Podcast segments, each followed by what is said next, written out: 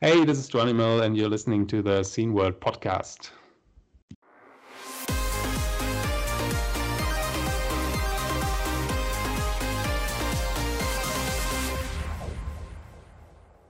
So it is the Scene World podcast. I'm AJ. That is Jorg. And Exactly. Hi, hi. in a minute, we'll be talking to who will who Frank will- Klepacki. There you go, Frank Packy. Yes. Yep, yep, yep. The famous composer who made um, music for games like Command and Conquer, hmm um, Blade Runner, and Mhm. such things. Stuff like that. Yes. Yes, and Dennis and I uh, will be doing the interview, hmm hmm and uh, yeah, Yeah. Cool. Very nice. Very nice. nice, nice, nice. yeah. I'll and be, that was but that was interesting because it took place on my birthday, so. happy I birthday, by the way. Thank you. Um, so it was last week at, at my birthday, and uh, I told Frank like this is the best birthday present ever. Hmm. I mean, it was super um, spontaneous, I would say, in a way, because when I made the PR planning with Dennis for this year for Scene World, he was like, "Oh yes, I know the manager from Frank Klepacki." I'm like, "No shitting." And I'm like, "Yeah, do you want to send? Do you want me to send an email to him?" I'm like, "Yeah, definitely." And then then Frank said, "Yeah, he would be very delighted to be along those ranks of the other famous game creators, composers, and so on that we had on our list." And so the people, even the people that we haven't had on our list, according to ChatGPT. Yeah, which is also interesting. yeah, yeah, yeah. Yeah, we found. I found out uh, yesterday that ChatGPT actually knows who we are, and it actually has different replies for the Disc Magazine and the podcast. Yes, it thinks it knows who we are. It's it has uh it it, it has made some errors regarding who we've talked to, Yeah, but that's because of how it works. I believe that it it, it only had has access to data up to 2021, so it has scrubbed the internet through 2021. Anything past that, it can't get to, and so it. But what it can do is it can infer based on what it knows from the past that these are probably people that we would have talked to. And that's Yeah. exactly what it did. Is it said, you know, though they talked to these people, and we're like, what? Didn't talk to those people. well, I mean, I mean, he got um, David Crane right, but Mhm. that wasn't a podcast interview, but an email interview for the Right. magazine. Right. Yes. So it was partly right, you know. Mhm, What mhm. it what it actually got totally right was the topics we covered Mhm. in our podcast so far. Yeah. Yeah. That was impressive, you know. hmm Like like um like it went through like like it went through the news of our um of our podcast episode in the past or something. Anyway, speaking of which news, um, there was the game Kickstarter that I totally missed called Insane Pain, a Okay. 16-bit fighting game for the Mega Drive, which is called Genesis in America hmm hmm and um, yeah and if you are lucky and you are not too slow you can actually get physical copies or download the rom files because they have some spares of the physical release Okay. Which can be ordered off their homepage. So we will link to that. Um, they actually say the game is inspired by the first Mortal Kombat games Mhm. and has pre-rendered 3D character graphics like the first Killer Instinct games. okay. So mine went to shipping today. So I'm waiting for it to arrive. Let's see how how well it yeah, how well it does. Okay. Cool. Cool. And the game is actually from uh, the well indie development studio called um, um, Blast Process Games. Hmm. which is a play on the blast processing feature of the Mega Drive slash Genesis. Right. Right. Yeah. And here's the interesting thing. Um, the order has to be done via family and friends because obviously um, the seller wants not to pay for the buyer protection, you know, the Mhm. fee and stuff with PayPal. So I had to write like in the subject line what the order is for. And of course, I wrote Insane Pain MD game, and that triggered the fraudulent transaction routine from PayPal Right. because insane pain could mean something else. Yes.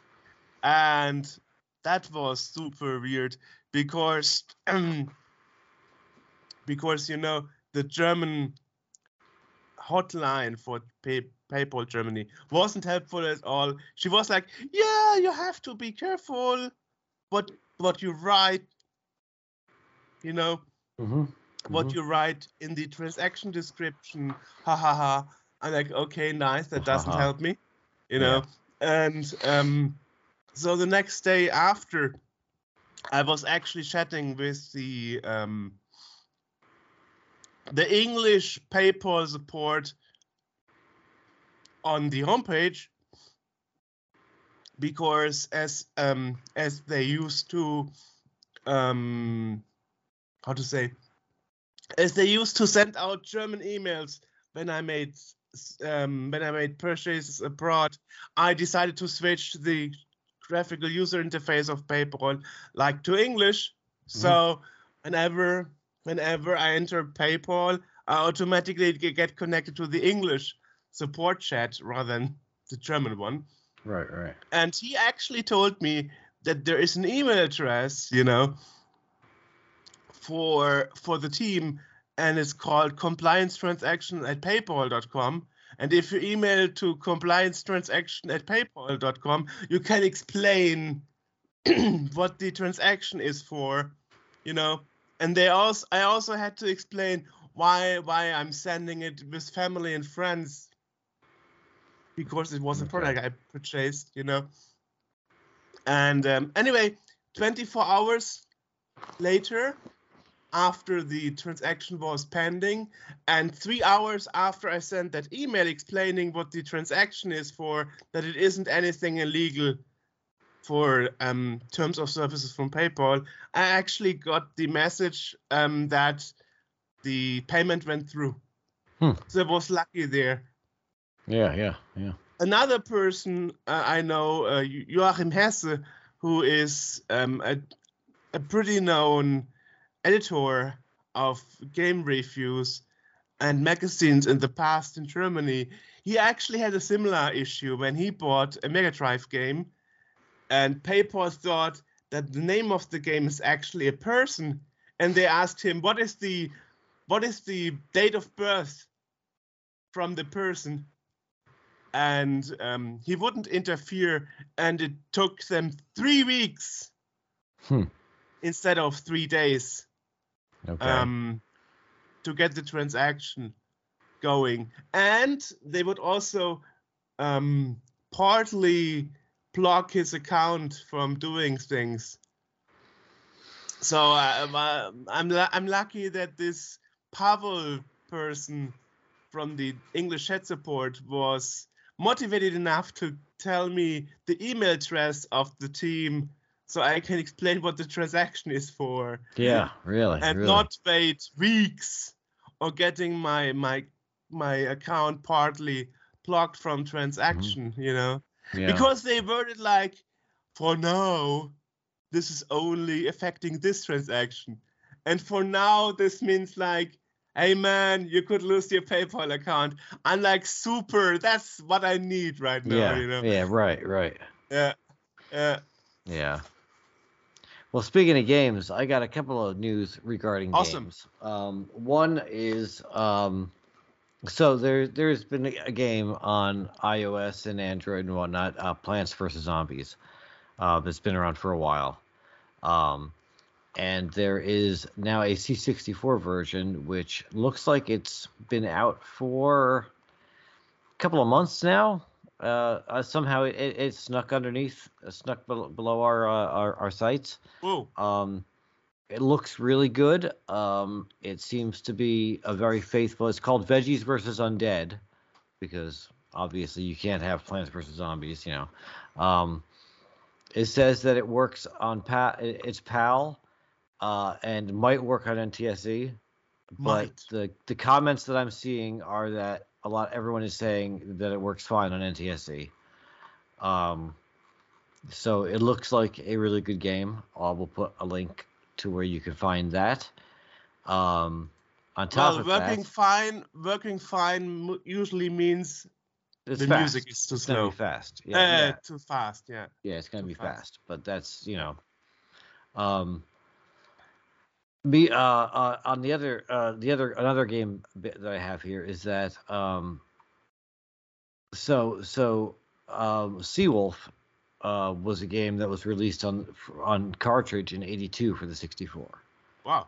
Um, Yeah, the, the original the original arcade goes back to '78, but the but the the 64 version was put out in in '82. Um, as of earlier this month, March, um, Seawolf 2 has been released, Wow. which um, um, Seawolf 2 is is like like I, I obviously there's been a lot of time that's passed between the two. And so Seawolf 2 fixes weird sprite clipping. Um, it animates the waves like in the arcade. You can have cho- Wow. a joystick or paddle selection. Uh, there's less flicker. Adds three more ships from the arcade. Uh, the 64 only had three, I guess. Um, the sound effects and are updated. Um, there's there's you know ambient sounds, uh, animations, um, a lot a lot of stuff that they that you that that people didn't know how to do back in '82 that they can do now because of things like the demo scene and and Wow. whatnot, um, have have gone to uh, to to uh, uh, improve Seawolf 2. So that's available. Um, we'll put a link where you can find that. And Awesome. um, there's another game also beginning of the month that I found out about. Um, it's called um, um, it's a new it's a new murder mystery called Accuse for the Mm. 64. nice. Um, and it, it is a text adventure type game, but with graphics. If that makes any sense, you know what I mean.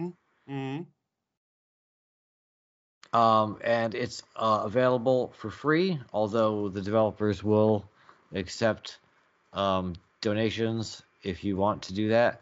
Um, it looks pretty good. I haven't played it, but um, the um, the developers Marco Gior- Giorgini um, and the uh, the the description says that it plays a lot like the Commodore 64 classic The Pawn, which I've never Nice. played.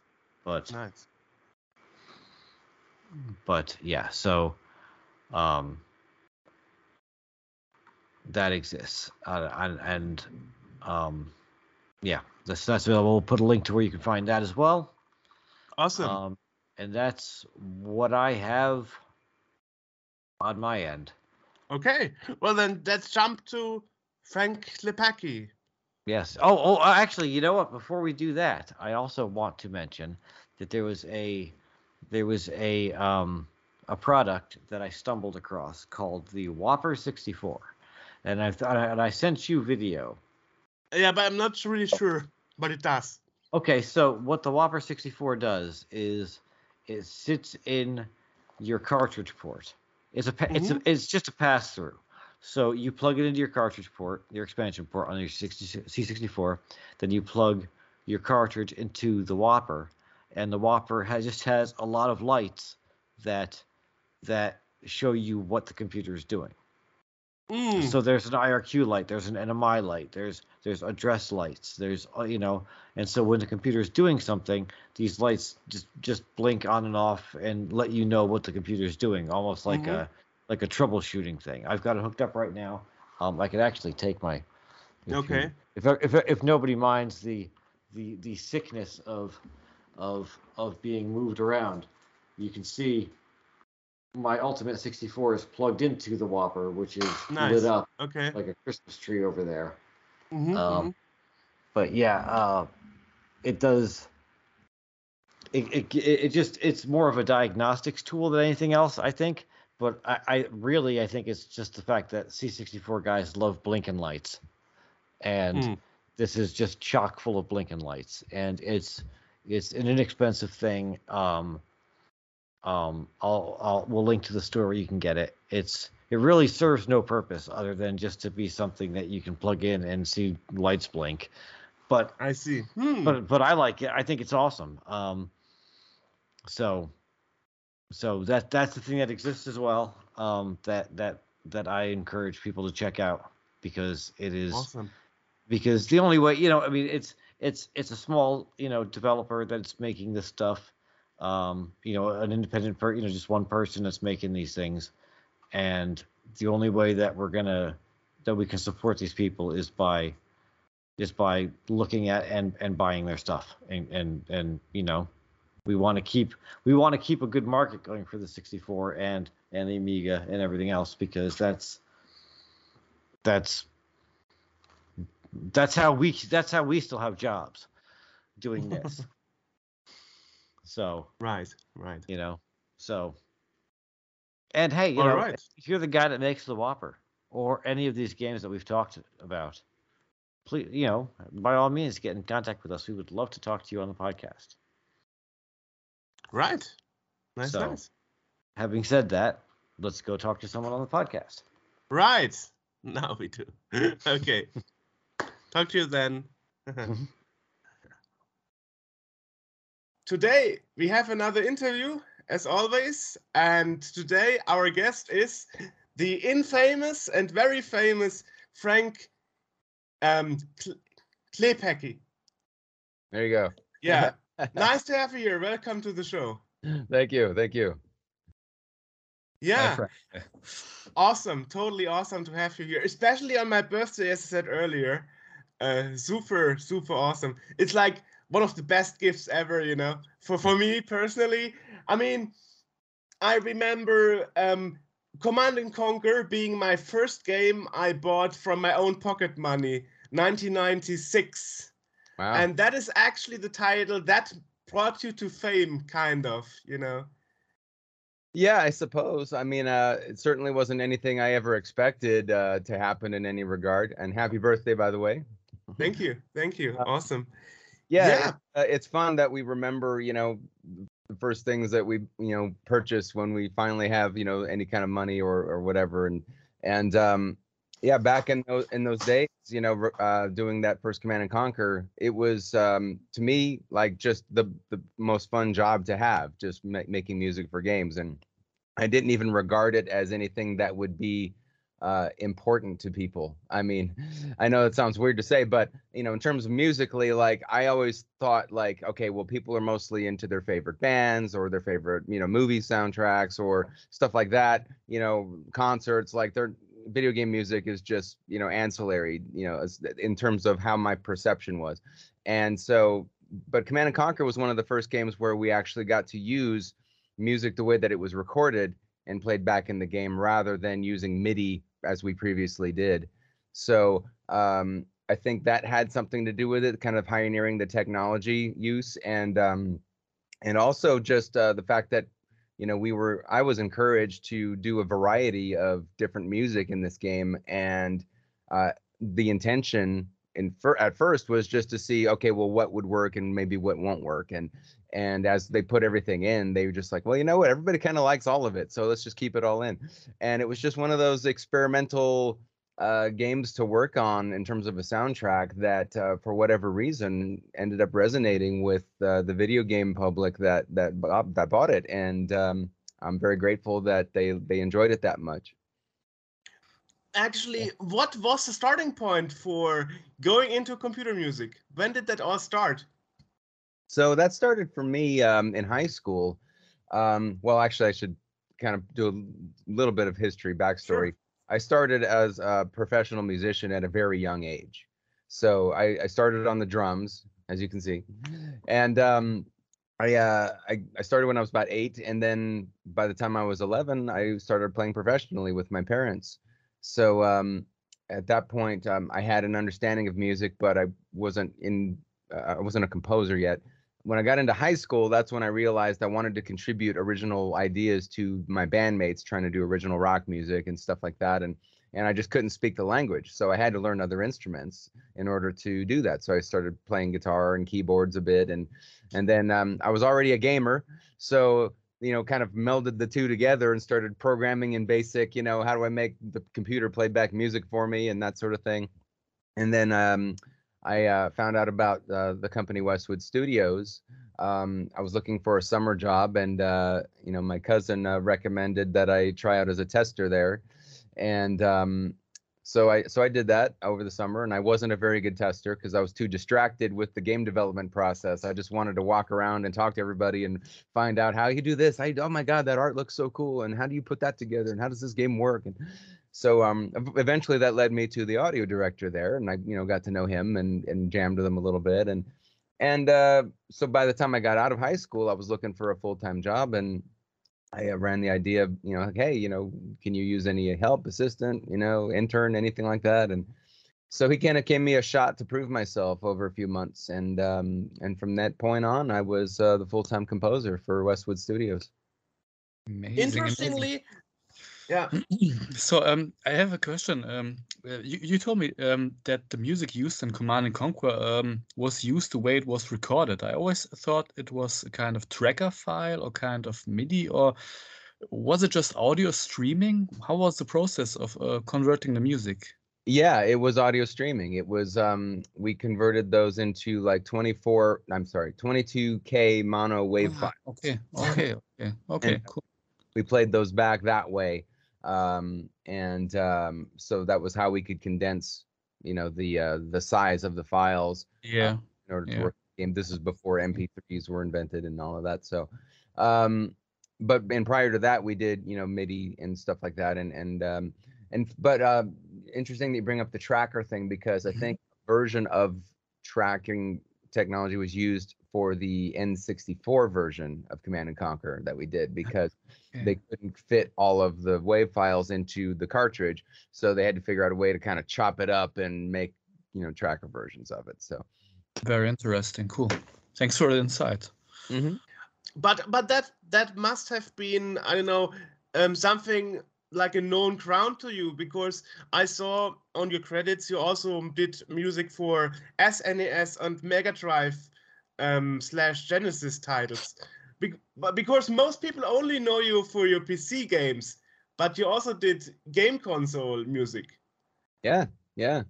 Um, well, you know, uh, the the Genesis uh, was primarily FM synthesis playback, much similar to uh, PC cards at the time, like we used the AdLib card or the Sound Blaster card, um, and those had uh, a specific chip in them that um, accessed, you know, the FM synthesis that we could, you know, then use to create our own custom instruments and playback and and uh, the Genesis had the same thing integrated too. Yeah. Genesis did have a sample playback uh, capability as well, so I would often use that for like drum samples, or we would use it for sound effects, or you know the voices and stuff like that.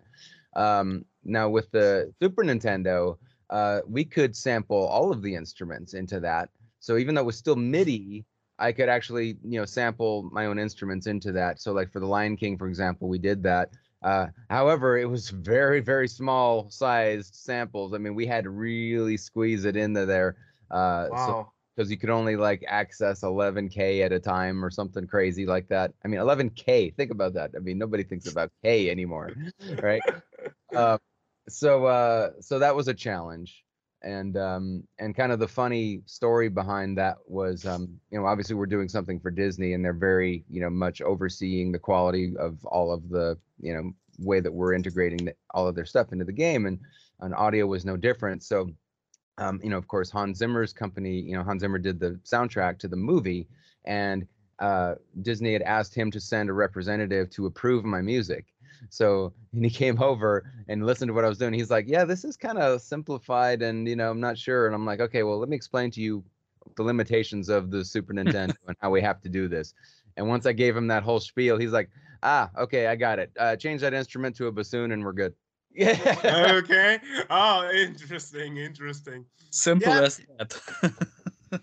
Interesting that you It's- mention it. Um, playing samples on the Mega Drive because I saw a YouTube video like a year ago explaining that most people um, back in the day they most coders uh, programmers um, they did it wrong. They um, used the technique wrong and the um, sample quality on the mega drive would be much worse than what it what it could have been Mm. there were only a few composers who actually understood how sampling playing on the mega drive really works Yeah, um, yeah, it's, it was just about you know how how did you want to take advantage of the technology and and yeah, if if you're if you're just uh, programming it in, maybe you're not paying attention to the uh, the quality that you could take advantage of. But but you know a lot of that was still dependent on size of of uh, what you could put on the disc. And uh, and if the game was you know very large, then you know you were still limited in you know the quality that you probably had to condense things down. So who knows? Um, I didn't do a lot of stuff for the Mega Drive specifically. It was mostly it was for the Genesis, you know, uh, as it was, and so the sample playback that we utilized was just for that uh, level of it. And then, you know, if it was uh, utilizing the Mega Drive, then I don't think that it really made a difference um, because you know the original game was was done on the the first version of it. interesting question when I interviewed other composers back from the 80s, 90s, many weren't aware of the PAL NTSC speed difference. How was it for you? Were you aware that, or did you make sure that your music plays correctly in the European uh, side of things, or wasn't that your concern? Um, as long as the the files were to our liking in the in the game the way they were, then you know converting it to you know the other versions wasn't a problem uh, because that technology was you know very universal at the time still. So Mhm. um, so that was really wasn't an issue. hmm hmm Okay. Well, uh, I'm, I'm just asking because I, I know cases, for example, RoboCop 3, where the uh, where the European version plays 25% slower because the coders didn't um, care to, you know, modify the play routine. As Mm. you mentioned, back in those old computers and consoles, you had to code a player routine to actually manually play the music it's and and sometimes they were like 60 50 hertz we don't care about the difference as long as the game doesn't crash we are good you uh, know? No, it's interesting. Yeah, I mean, it's those were just like the the wild west days of of you know making games, and just technology changed so rapidly during that time period. Like every year, that there seemed to be a new console or a new audio card or a new technology to to take advantage of that somebody came out with, and so yeah, uh, keeping track of all that stuff definitely you know kept us on our toes. um, you mentioned sound chip of the adlib sound card for the pc that must have been opl2 opl3 from yamaha Yeah, yeah, those those sound chips right yeah. mhm. yeah, definitely. Awesome. It's it's super interesting for me that you still all remember all those little details from like 30, 25 years ago and stuff. Yeah, well, it's interesting because um, I kind of uh, I kind of took myself down a memory lane a bit. Um, a while back, I had I, I put out my own solo albums. You know, usually pretty often. You know, at least every year or every other year. And um, one album that I put out was called Conquering 20 Years, and the whole idea was that I went through my kind of history from when I started in terms of utilizing the technologies that were available in terms of the scores. So like the first song on the CD is called 8-Bit Dragons as a reference to Dragon Strike, the Nintendo entertainment system cartridge, you know, that uh, worked on. So it was I very much composed something very limited in that capacity, where I just utilized the the exact waves that were used by the NES, and then uh, composed a piece with only three or four monophonic channels and and did that and then the next one i did after that of course was an homage to the genesis and slash the you know adlib sound blaster cards and i took a, uh, a simulation of the yamaha chip that was now available as a virtual instrument and then i utilized that to compose a new piece in the style of that and then i kind of just went on down the line you know utilizing you know roland you know sound canvas sounds you know for another one and then on so on and so forth and then you know the limited um uh, synthesizers that I used even uh, from back in the day. So I kept doing, you know, a gradual, you know, escalation of technology of instrumentation that I had utilized over the years in this album as a concept, and you know, it was just kind of fun to to go down that memory lane trip again. It's pretty cool. Awesome. Awesome. Yes, it's especially interesting because many people are like, I don't care about the old stuff. Who wants who wants to remember the past, you know? Um, but but just recently, somebody somebody made a conversion of your Hell March music piece from Command and Conquer Red Alert for the SID, uh, for the SID chip of the Commodore 64, and like like wow, you know. So um, there's totally a lot of amazing. there's a lot of uh, chip tune uh, artists out there that you know take the old tech and do new stuff with it and or do remixes with it, and it's it's fun to it's fun to see that when it happens, especially when they do a good job of it, you know. And um, yeah, it's it's it's funny. Um, but you know, everything old is new again, right? I mean, everybody loves vinyl again. Like I never thought that would make such a resurgence. Yeah, true, true. Or um, music cassettes, you know. That Like, I I still Yeah. don't know what people are thinking by picking up cassettes again. I'm just like, really? Like that was. Yeah. I mean, just recently I got my first Walkman, you know. and you're definitely definitely living the retro over there, man. It's great. Exactly, exactly. I mean, I mean, I thought it would be interesting for you because I guess most interviews and most panels you attend to are mostly about Command and Conquer. You know, I guess. Yeah, I mean, I, I obviously I do get asked quite a bit about that um, still, uh, which is fine. You know, I mean, I'm glad that it's got still got a life behind it, and you know, we did just remaster those games, so you know, True. they have a new life all over again as well. True.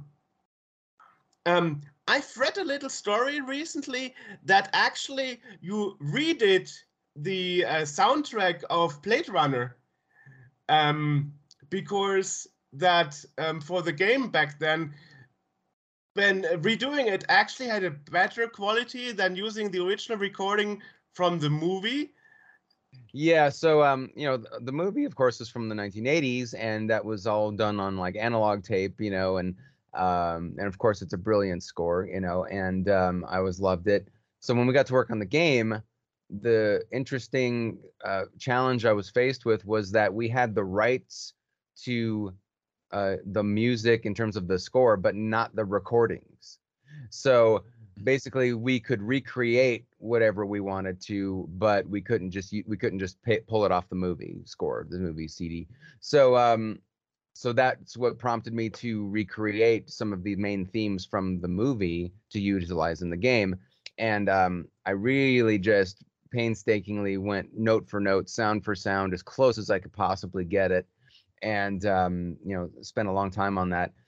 And um, yeah so once and of course i'm utilizing technology in the late 90s you know and everything's digital and you know and uh, so there's no tape hiss and there's no you know uh, analog uh, you know things you know uh, what do you call it um, uh, a character you know about it. So because of that the recordings are very clean sounding and so a lot of people were commenting on that because they were already used to the uh, movie soundtrack and then they would hear my version and go wow this is like crystal clear you know? So it was just one of those things where you know taking advantage of uh, modern recording you know quality and and being able to utilize that you know when when uh, working on the game It's very interesting. You mentioned the crystal clear audio. Do you remember um, which synthesizers you used back in the days, or which are use which you are still using? You have some examples?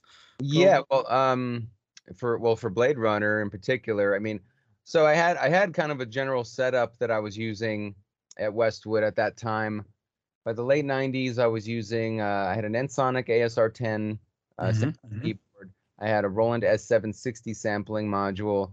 I had a Roland uh, JD990, the uh, 2080, uh, later on the 5080. Um, Cool. and uh, and a lot. I had a lot of uh, sample library CDs with instruments on them, and I had one that was, um, or maybe a couple of them that focused on uh, analog, you know, synthesizer sounds of of the 80s, and so I was able to find, you know, the instruments that you know matched up very closely.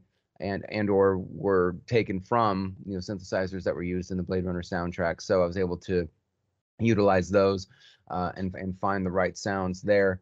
Um, but I used those that same setup for everything else too. You know that I worked on. You know whether it was Command and Conquer or Lands of Lore or you know all of that stuff.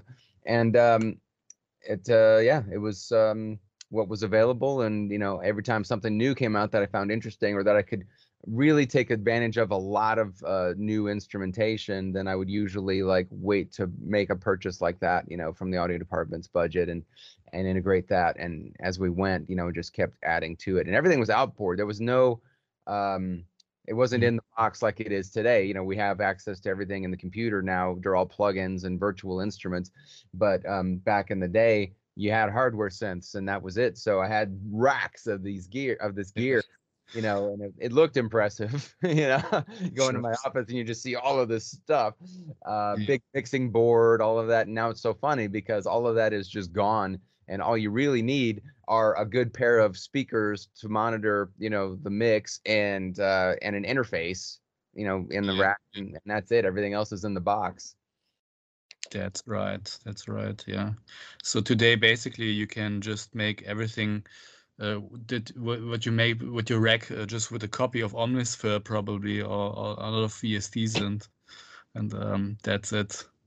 But uh, I still love the JD 990 you mentioned. It's it's also one of my favorite since I still have it here and uh, using all the stuff from Roland. It's pretty cool to hear that you that you make the music with the Roland Roland Yeah. stuff. It's pretty cool. you know i still have i still have the key pieces of gear uh Yeah. hardware i still have the ensoniq asr10 you know and the- Yeah. still have the uh the roland uh 5080 i still have the korg triton you know rack Cool. you know actual physical units um Yeah. so um and and it, those came in handy because uh, when i worked on the command and conquer remaster there was a handful of songs that i could not find on uh, the original dat tapes and so i had to actually recreate them from scratch and find those exact sounds Ah, okay, nice. Really? Okay, so it wasn't so straightforward after all. yeah most of it was but there was a handful of tracks yeah i was just like damn it i can't find these anywhere like they don't i don't know what happened to them so gotta fire these old babies up Yeah, yeah, they still work. They still sound great. I think um, they are rock solid. I mean, I I wonder uh, when you worked on those games, did you know that you read that you would reach a certain level of fame among certain people? You know, I mean, I mean, you, your name goes along those other composers. You know, like Rob Hubbard and so on and so on. And um, did you know back then that you would um, make a name out of yourself? I mean, I mean, especially in the 90s, I remember people were often thinking that video games is a waste of time and you shouldn't put a career into it. And it's not it's not serious music and all those you know uh, plip plop uh, weird sounds that's coming out of synthesizer. Who wants to to listen to that? So Yeah, yeah, the bleeps and blips. Yeah. Um no, it's it's interesting. Yeah, the per- like I said, the perception back then was was very much that to the general public and and only the video gamers, you know, really, you know, were into it, you know, in terms of understanding that. Um for me, like I said earlier, like I had no idea that uh, I would gain any notoriety from that. I I didn't think people took it that seriously. Um, when Command and Conquer did start to get a lot of attention for the soundtrack, um, I kind of was dismissive of it. Uh, I, I was really like like in denial, like sort of a thing. Like, oh no, that just got to be a few diehards talking about it. Like, there's you know, there's no way that it could be you know that big of a deal.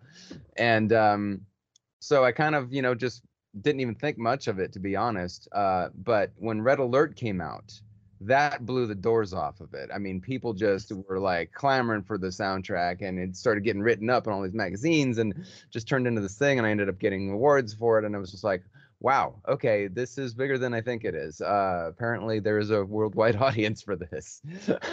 so, I mean, I mean, I mean, even for the third part, um, Command and Conquer Tiberian Sun, there was actually a day called T Day, and at least here in Germany, gamers were in queues in front of electronic stores waiting to to buy the command and conquer games. Nowadays you only see such things if a new iphone is released. Right yeah. You know? Uh, and those were the times that people actually stood there in hours waiting for for the game you know? And and and it's it's incredible you know? It was the iphone of the of the 90s gamers Exactly, exactly, yes. Back so, when physical product was king and uh, people cared enough to, yeah. to wait for it. Yeah, and and, and and be there day one. I mean, it was the same thing with concerts back then too. People would stand stay overnight lined up for the concert tickets going on sale the next day at their local ticket outlet because the internet was not a thing yet for that, you know, and that that kind of ruined it, I think, because um, you know, once the internet became available to to purchase concert tickets, well, that meant anyone could purchase tickets anywhere around the world for any city, and so then they all get snapped up like that and and scalped. So it's just like, you know, that took the fun out of it. Like, you know, if you was local to where you were, then you know it meant that only people that lived there could you know get the tickets and then you know so be it you know if you do what you want after that. But at least it was drawing from that local community pool. And and it was the same thing with video games. The video games were available at your you know video game stores or electronic stores. And yeah if something came out you were looking forward to then you would be there day one to get it. And uh, that was exciting you know there was always um, something exciting about uh, you know that that sort of camaraderie that you got with you know your fellow gamers or your fellow music enthusiasts or whatever that you know wanted to be a part of that and uh, and then immediately just start playing together and get in on the LAN parties and all that good stuff you know? It's especially interesting because um, when the PC era started, like in the really to take off, like in the middle of the 90s, the old habit of sometimes buying a game because your favorite musician did the music for it died died off. I mean, if you think about it, there are not many other uh, musicians in your in your um, industry that that made made a name out of themselves where people are like okay it's it's from frank Klip, uh, klepacki you know so um the command and conquer kind of restarted this thing people were like, "Oh, he made the soundtrack again. That must be a good game," you know, because yeah. Frank wouldn't wouldn't uh, work on something that is crap, you know. So isn't isn't that what you think? Sometimes when you when you see certain certain um, games and they are so awful, but you are still contracted to do the music for it. Mm. Well, I mean, uh, you never really know how it's how some things can turn out, right? I mean, uh, you you work on something with the hope that you know by the time it the end product is finished that you know it's it's going to play well and you know it's and it's a good game. But you know uh, sometimes it's out of your control. And um you know you just you you you do the best you can with the work you're hired to do for the client and and and uh, you make it happen. Um I'm fortunate to have been part of many great games or many people, you know, that that have loved these games over the years or, or still find um, great memories and nostalgia or you know meaningful things that uh, that brings them you know uh, joy from from those times. Uh, i hear stories you know from from different people all the time about personal experiences that meant something to them because of these games like you know whether it was you know guys that got to rebond with their dads or you know family members that were you know kind of estranged you know but the game brought them together and they'll they'll never forget that because it just you know improved everything and or uh, you know got them out of hard times you know somebody was you know laid up in the hospital or something with a really bad injury or bad health you know issues and you know they played this game and then that you know just gave them the sort of energy they needed to recover or you know things like that um it's really endearing to hear stuff like that. I don't really think of um, you know people buying games necessarily based off of who did the soundtrack as much as if the gamers like you know particular composers then maybe they'll Mhm. you know, follow that but um ultimately uh you know i think it is a package at the end of the day you know we are part of a team at the end of the day and i've always uh, looked at it that way you know i'm i'm one piece of the puzzle uh, to all of these great talents that are contributing to making these things. I mean, there's so much that goes into it, and when you see that day to day the way that I do, you know, Mhm. you have you very much appreciate it.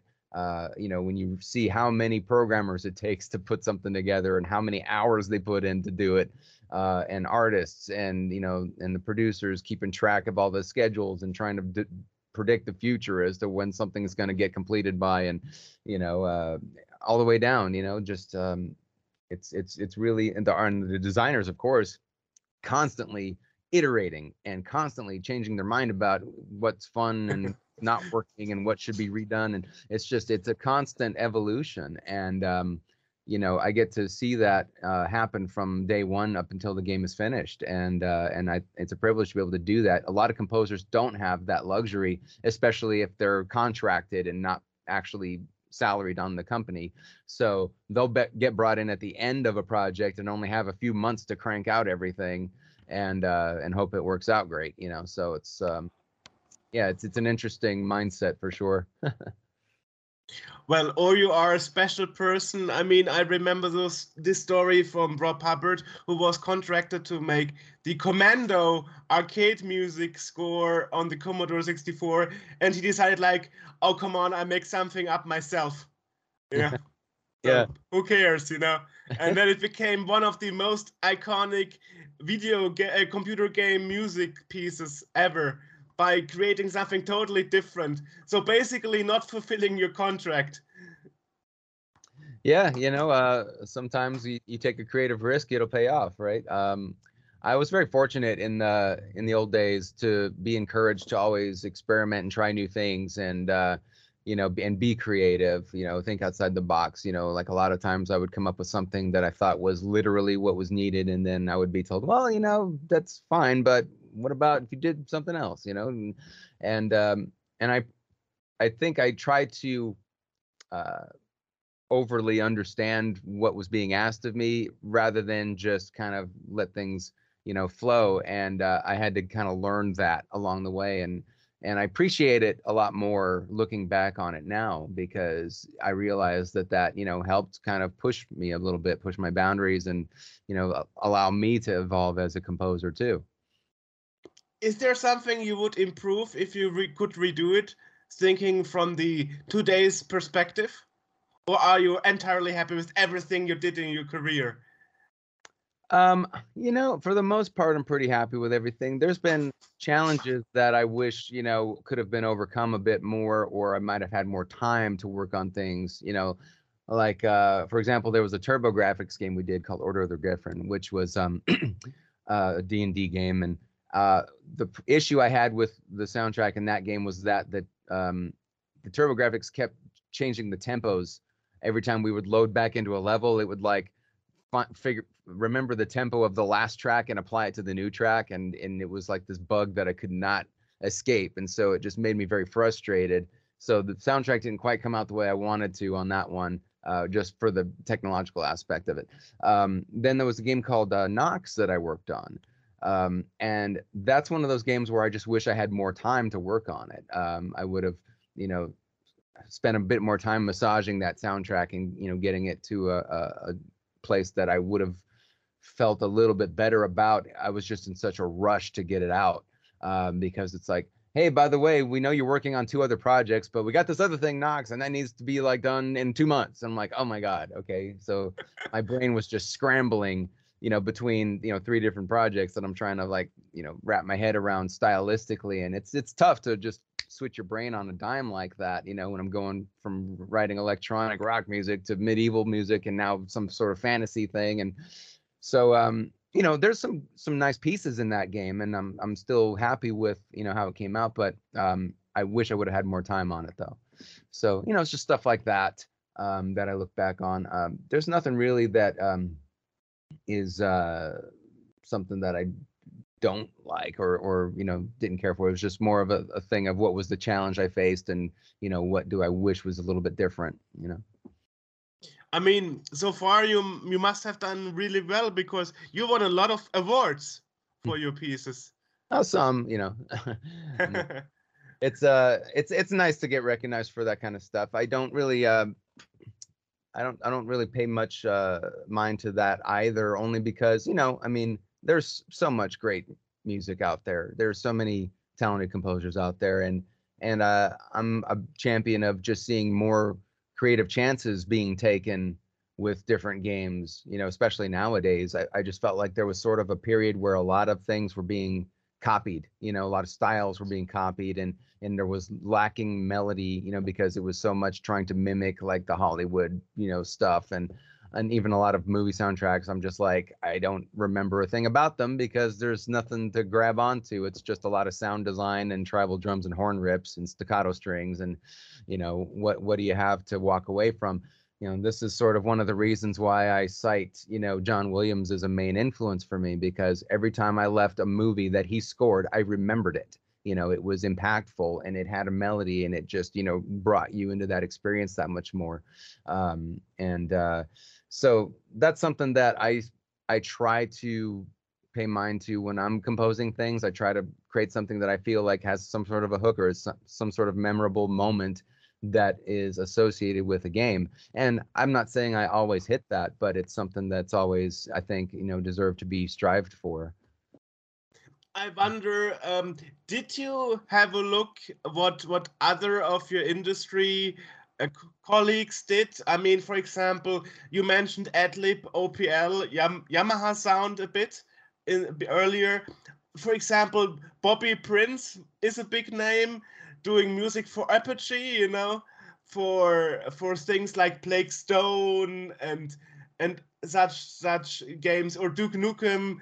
Did you did you were you actually aware of what what other people were doing in the industry?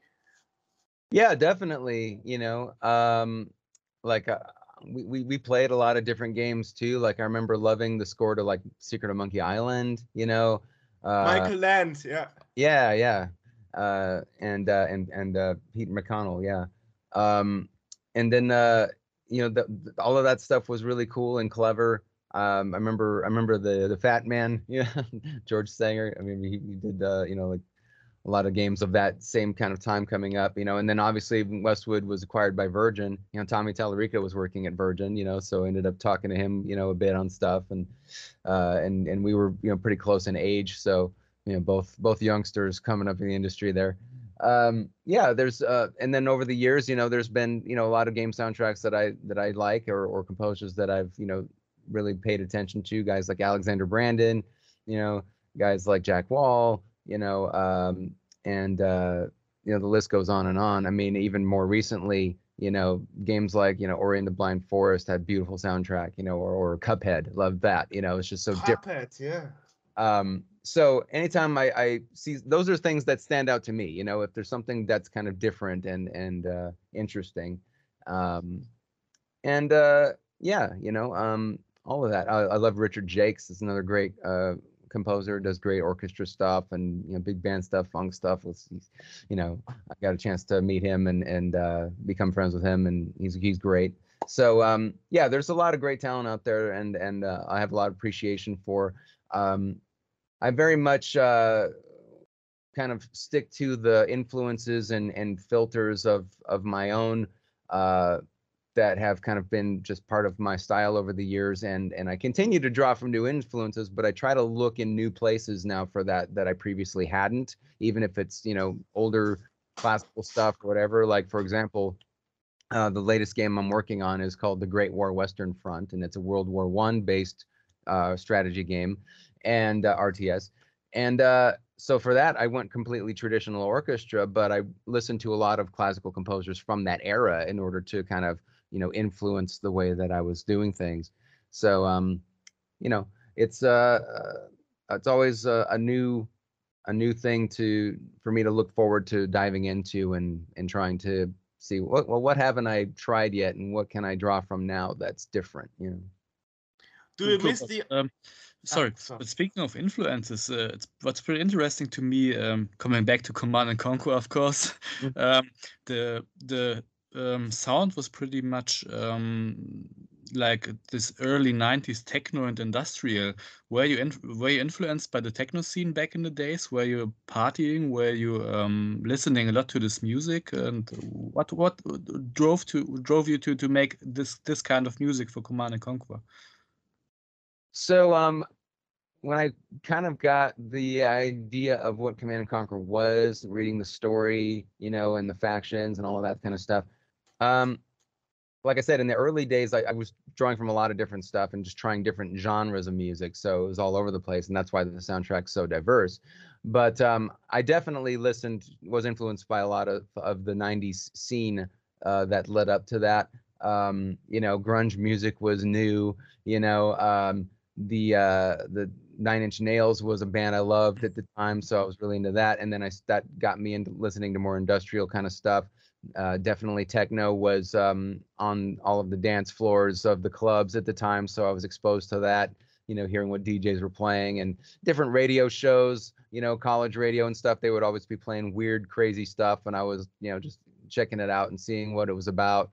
Um, I would go to the record store buy CDs of compilations of like newer artists and undiscovered stuff that was in those genres just to kind of say okay you know what's kind of on the cutting edge? You know what is uh you know what's the new thing coming out here that i'm not aware of? And how can i find sound palettes and instruments and weird things to integrate? You know voice samples were obviously kind of a trend of that time too and that's why a lot of that was integrated too so um, it was just sort of yeah this hybridization of all of these influences that you know I was exposed to at the time, and I even brought a little bit of the '80s with me into that too. Obviously, you know, I mean there was soundtracks like Top Gun that I was a big fan of. You know, Harold Faltermeyer and you know uh, you know uh, uh, Vince DiCola from like the Transformers 1986 movie. I you know in the Rocky Four soundtrack.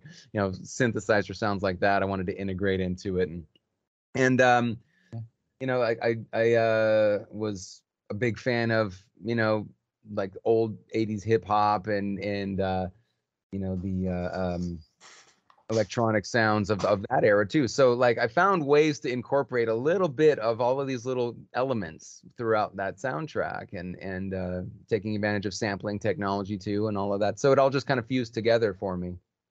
Cool, very cool. Awesome. I wonder, and did you have a look about what's coming out um, by Slipgate over at THQ Nordic, working on Tempest Rising, which is like, like a homage on Command and Conquer? I mean, even the fractions are named similarly, you know? Yeah, it's uh they're definitely uh, doing a, a love letter to that, which is interesting. Yeah. Um yeah, I got to meet uh, some of the team uh this past year when I was at uh, Gamescom. Uh, I was there, you know, promoting Western Front and giving doing a lot of press, but then, you know, at night, you know, you go out to the bars and stuff. And so yeah, I got a chance to talk to some of those. It was it was fun. Will you be at Gamescom this year? I don't know. I'm not sure yet. Um ah, because our, our game is shipping, you know, at the end of this month, you know, the Great War. So uh, um, after that, yeah, I'm not sure what the plans are. Um, I guess I, I- guess we can see. Oh yeah, I was gonna say I am gonna be uh, planning on um, performing uh, in the Czech Republic in June for a Oh. game convention there called Game Access. I think Awesome. it's June 3rd. I'm playing there with the Tiberian Sons. We're gonna do a show down there. That was actually supposed to be one of my next questions because you mentioned um, Tommy Tallarico, and I, I know you also played on the video games live concerts, right? Yeah, Yeah. yeah, I've done Yeah. yeah. A lot of guest appearances on those over the years. Yeah. Awesome. Um, well, I mean, perhaps if you know, we could meet because we will be there at Gamescom. Dennis personally himself as well, so Okay. perhaps we could meet. I mean, we always have we always have a booth with our retro magazine there and stuff, you know. So so perhaps we could meet if you happen to be there, and you could talk about what what your plan is and what you have in the pipe, Sure. if if you like, and if you are uh, in in present there. Yeah, if, if I have to be there, yeah, that would be fun. Definitely. Awesome, awesome. Yeah. So so let me ask you about the concerts. Um, how did it happen for you? How was it for you to um, play in in front of big audiences for the Tommy Tallarico concert. Um, your your video game titles that you are known for. Yeah, you know, it was it was a really great experience. Um, you know, there's nothing like you know having a symphony playing behind you. It's great. Um, you know, uh, yeah, I was I always dreamt about you know the idea of performing the CNC music live with a band. You know, Oh, and um, I, I just never like put it together like what would be the right venue or the right place to do it, or you know, is there enough of an audience that would come out and see something like that? Like, you know, I was kind of uh, oblivious to that. Um, what was uh, cool about the idea of the video games live thing was that you know it brought the greatest hits of video games you know played by the symphony, and in in doing so, uh, reinvigorated interest in the orchestra for young people to appreciate you know this is what they connect with and why not have that as your doorway into that world if you are interested in playing an instrument or being part of something like that you know you could be a, a an orchestra player that's playing on video game soundtracks now you know? Um, so it's kind of interesting to me how you know a whole generation of people you know or a newer generation of people are now uh, coming up this way and this is the thing that they gravitate towards and what they appreciate about things that uh, before had to usually reference something else. Like in our my generation you know we definitely looked at the symphony as playing classical beethoven mozart or film soundtracks maybe film soundtracks were the more interesting thing for us you know uh, if we weren't classical minded and so um so the video game soundtrack thing is really cool. Um there was another um uh, thing i guest appeared on uh, which was the games and concert series they do in the netherlands.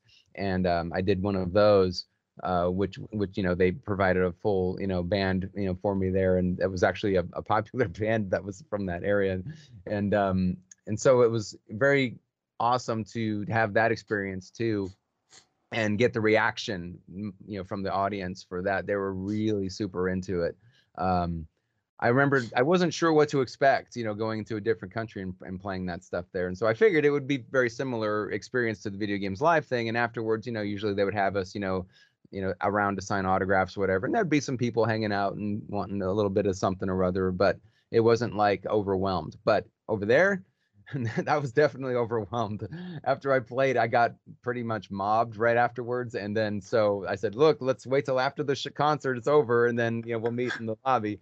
And uh and i was there until we closed the place down at like you know one or two in the morning. Um and uh, it was really just endearing you know just to know that there are people that that love that music that much and that and that even came prepared with stuff like they were bringing out old command and conquer you know boxes and playstation discs and you know all kinds of stuff shirts whatever and uh it was really it was really cool it was something else um so I guess. Yeah. Awesome. say, so so that led me later on to you know the idea that hey may, maybe this could work out and then you know I ended up uh, befriending you know the Tiberian Sons band and um, so then I uh, they they had informed me about this uh, festival called Magfest. And um, from there uh, I contacted the organizers there and they offered me a slot to perform there. And so then I called the guys and I said, "Hey, I got offered a slot, so uh, I guess you guys uh, should be my band, you know." so, so we joined forces on that and um, put on a great show, and I couldn't have been happy with how it turned out. And as a result, we're doing more stuff together. So, you know, we got to actually record ver- our versions of that as a bonus for the remastered collection, and then uh, we did a EP together, which came out last year, and that's been licensed for a couple of games uh, and um, and now we're you know looking at what we're going to do this year, and and you know one of those things happens to be this concert coming up too. So uh, yeah, it's it's a lot of fun.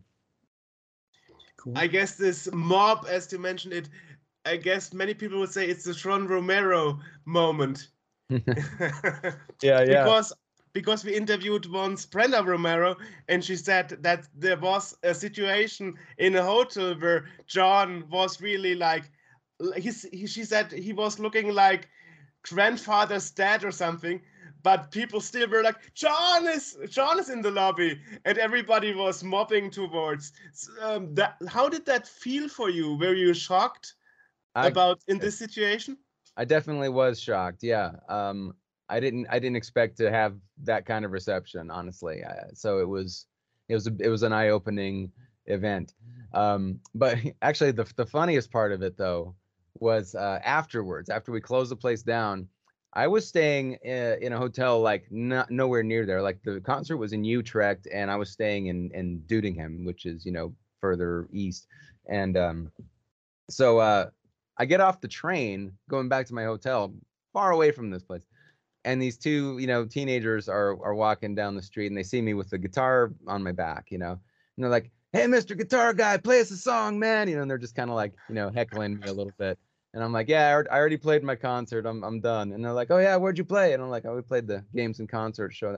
You're Frank Klepacki? Oh my god, we're so sorry. We didn't mean any disrespect. and like, I'm like, how do you how do you know me? Like all the way over here. yeah, it's interesting. I mean, for you, it's just a job, you know. yeah. And uh, super, it's, super interesting. I mean, you mentioned it earlier. There are so many different people working on a game till it's done, but it's interesting. For some reason, it's not like people rene- remember a game because of who did the graphics.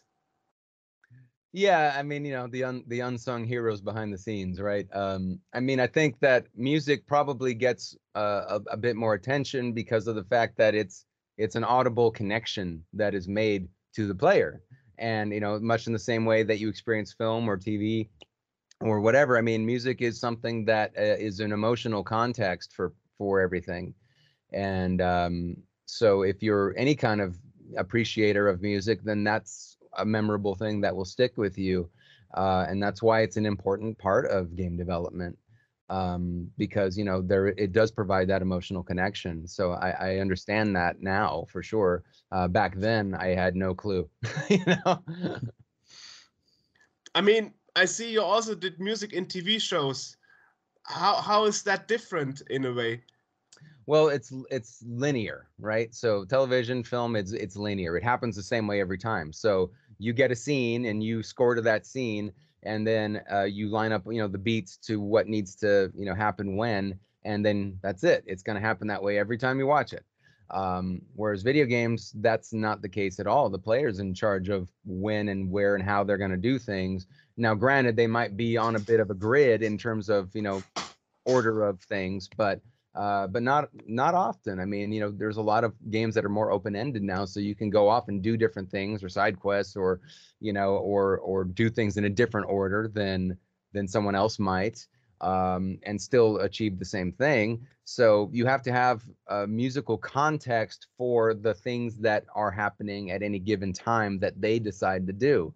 And so that's the challenge of figuring out okay, how do I start off this level and anticipate that he could go one of two or three different places and then have an answer you know piece for that. Like is he going to go straight into combat or is he going to go exploring or is he going to stumble on a special event that you know is supposed to happen later but he might go to that first you know? Um, so you got to kind of plan for those anticipatory things and uh, and have cues in mind for that or or not. I mean you could even have a decision to have the music go silent if you want something to be enhanced with ambience or sound effects, you know, and, and have a special moment with that. So there's a lot of implementation decision making that goes into uh, doing video game scores versus doing something for television or for film where you know it's very like i said very linear and what you see is how it's going to happen you just score it to that and then you're done you know Awesome, awesome. Yeah. Um, I don't know, Dennis. Do you have any question right now in the mind? Uh, I don't think so, but probably um, you mentioned before you're still using the the old synthesizers, but can you mention some some new stuff you're using for your at least for the electronic part of your music nowadays? What are you using? yeah yeah well you know a lot of stuff is in the in in the plugins you know in the virtual stuff Yeah, I, I yeah. rely on that quite a bit um you know you mentioned omnisphere earlier so that's certainly Yeah. in my arsenal um Okay. uh, uh serum is one of my favorite synthesizer instruments um but uh i use Kontakt you know as as a main like sampling playback you know of of a lot of uh, different instruments especially the orchestra stuff Mhm. you know, I use uh, like samples, you know, for for orchestral instruments, and um, for mock-ups and you know if, if it's going to be virtual you know prefer to Yeah. have live recordings of course when when whenever the budget allows but uh, Mhm.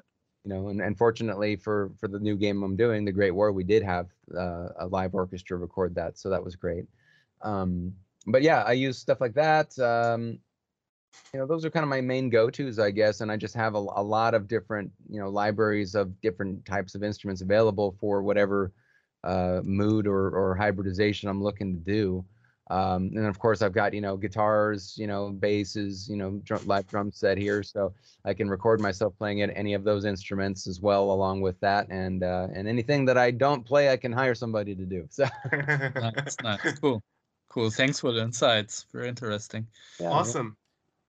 I, I wonder, I mean, you probably heard about the retro craze going on since, uh, well, over 10 years now, that even there are new games released for old consoles, like Yes. Super Nintendo, Mega Drive, and so on, often b- via Kickstarter or other crowdfunding platforms.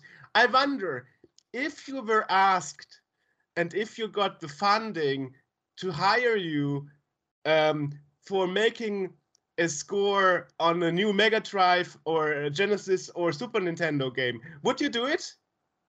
yeah you know if the the budget worked out then yeah sure why not So you, you would you would not be scared digging in the old electronics again and working on the machines? No, no. I mean, it's it's still it's still gonna be you know how I remember doing things. So just you know gotta d- dust off the memory a little bit, but uh, you know it would be it would be fine. Awesome. Do do you actually follow what's happening in with with new games on old consoles, or is that something you don't really um, pay attention to a lot? Um, honestly, I, I haven't uh, I haven't paid attention to a lot of it re- recently. I mean, uh, but once in a while I'll hear rumblings about something that's interesting. You know, like I've gone to like we used to have the classic gaming convention here in Las Vegas, and and that was a big focus of it. Actually, you would see guys, you know, with new Atari 2600 cartridges, you know, of new games, and I'm like, really, this is still really happening, you know, and uh, and it's cool. You know, I mean, it's cool that there's still you know uh, a market for that even if it's niche or whatever you know i mean it's it's fun that these these old consoles i mean there's there's a, a charm to those you know and I, understand that because i have fond memories of playing games on those consoles and i certainly wouldn't mind going back and, and replaying them again you know and uh, doing that sort of thing and actually I'm, I'm quite fond of newer games that come out that echo a retro style um, for example, like uh, one game that was kind of recent in the last year, Vampire Survivors. Uh, I really loved playing. Uh, so I, I, I was so I got so enthralled with it, I just had to unlock every achievement. So I just kept playing it, you know. But it was it reminded me of you know the good old days of you know playing like the old SNES games and stuff. So I I enjoyed it very much for that. I like I like casual games as much as I love huge sandbox immersion games. You know. Yeah.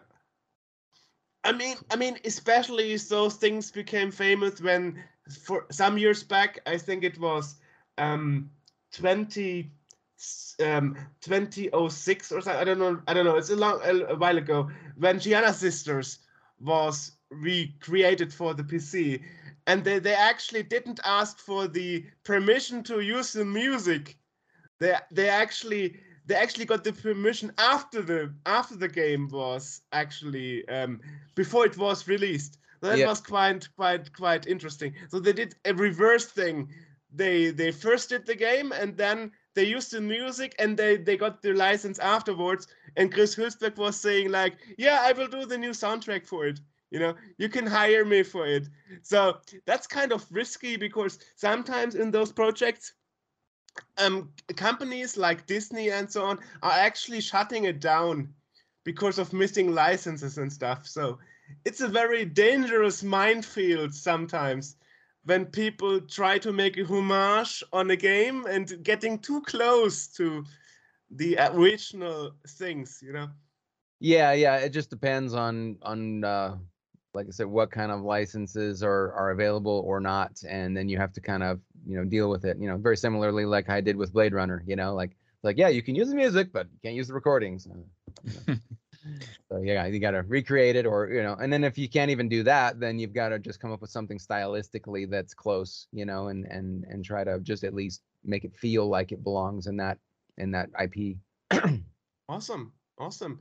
So, um, what are your plans at the moment? Can you talk about some that are not secrets? Or, or, or is are, are all your plans fulfilled and you are happy in your life and yeah, um, no, I mean uh, everything that I've basically kind of said is you know in terms of recent uh, developments, that's that's kind of what's on on the table for me right now. Um, when I'm not doing uh, video game stuff, I'm uh, you know playing playing with bands. Uh, I tour on the road with uh, the Family Stone, and so we have some gigs coming up. You know that I do in between everything, and uh, so that's fun. Um, and then you know around town in Vegas, you know I'll you know fill in for different groups, you know playing drums and stuff, you know just to kind of uh, mix it up. Uh, I always enjoy performing, so that's a big part of you know my life too, and and always has been. So uh, I've always kind of had the best of both worlds, I guess you could say. Um, I've I've always been able to do both of the things that I love, which is you know composing music and being involved in audio with games, and then you know doing the performances. So uh, that's that's really what's on tap for me right now. I mean, just doing more of that. Awesome, awesome. Yeah. So, where can people find you and find your stuff? Um, well, you know, I have uh, I have my website, you know, which is myname.com, and and uh, I'm on all of the platforms. So if you look for my name on, you know, anything Spotify, Apple, Amazon, whatever choice of of music listening is, uh, you know, you'll find all my solo albums on there. Um, I also have a, a, a side project called Face the Funk, and we have two albums out, and it's a band that's very, much a funk band of that's my brainchild. I I sing on that and write all the music and um, and I have a, a big band, you know, with a full horn section and everything. And so that's that's something that's uh, a, a fun thing for me. I also have a Patreon, uh, just to let you know anybody know who's interested in uh, supporting my uh, solo efforts and, and videos uh, moving forward. I have a whole video series, docu series on my Patreon that goes literally song by song of what I was doing for all of the Command and Conquer stuff. So if you really ever wanted a really in-depth, like super in-depth conversation about every track for all of those games, like I'm going into all of it, everything I can possibly remember about who I was talking to, what we were thinking, what I was listening to, what synths I was using, you know, changes that I needed to make, whatever, you know, all of that uh, is is uh, in story form on there, and uh, and and a big part of what that page uh, offers. I'm really glad that you are aware of your importance of the history and your role in the past and in the present and the future for making video game music. Because a lot of people wouldn't talk about it. Like, past is past. Who cares, you know? And you're very open about it. It's super, super great.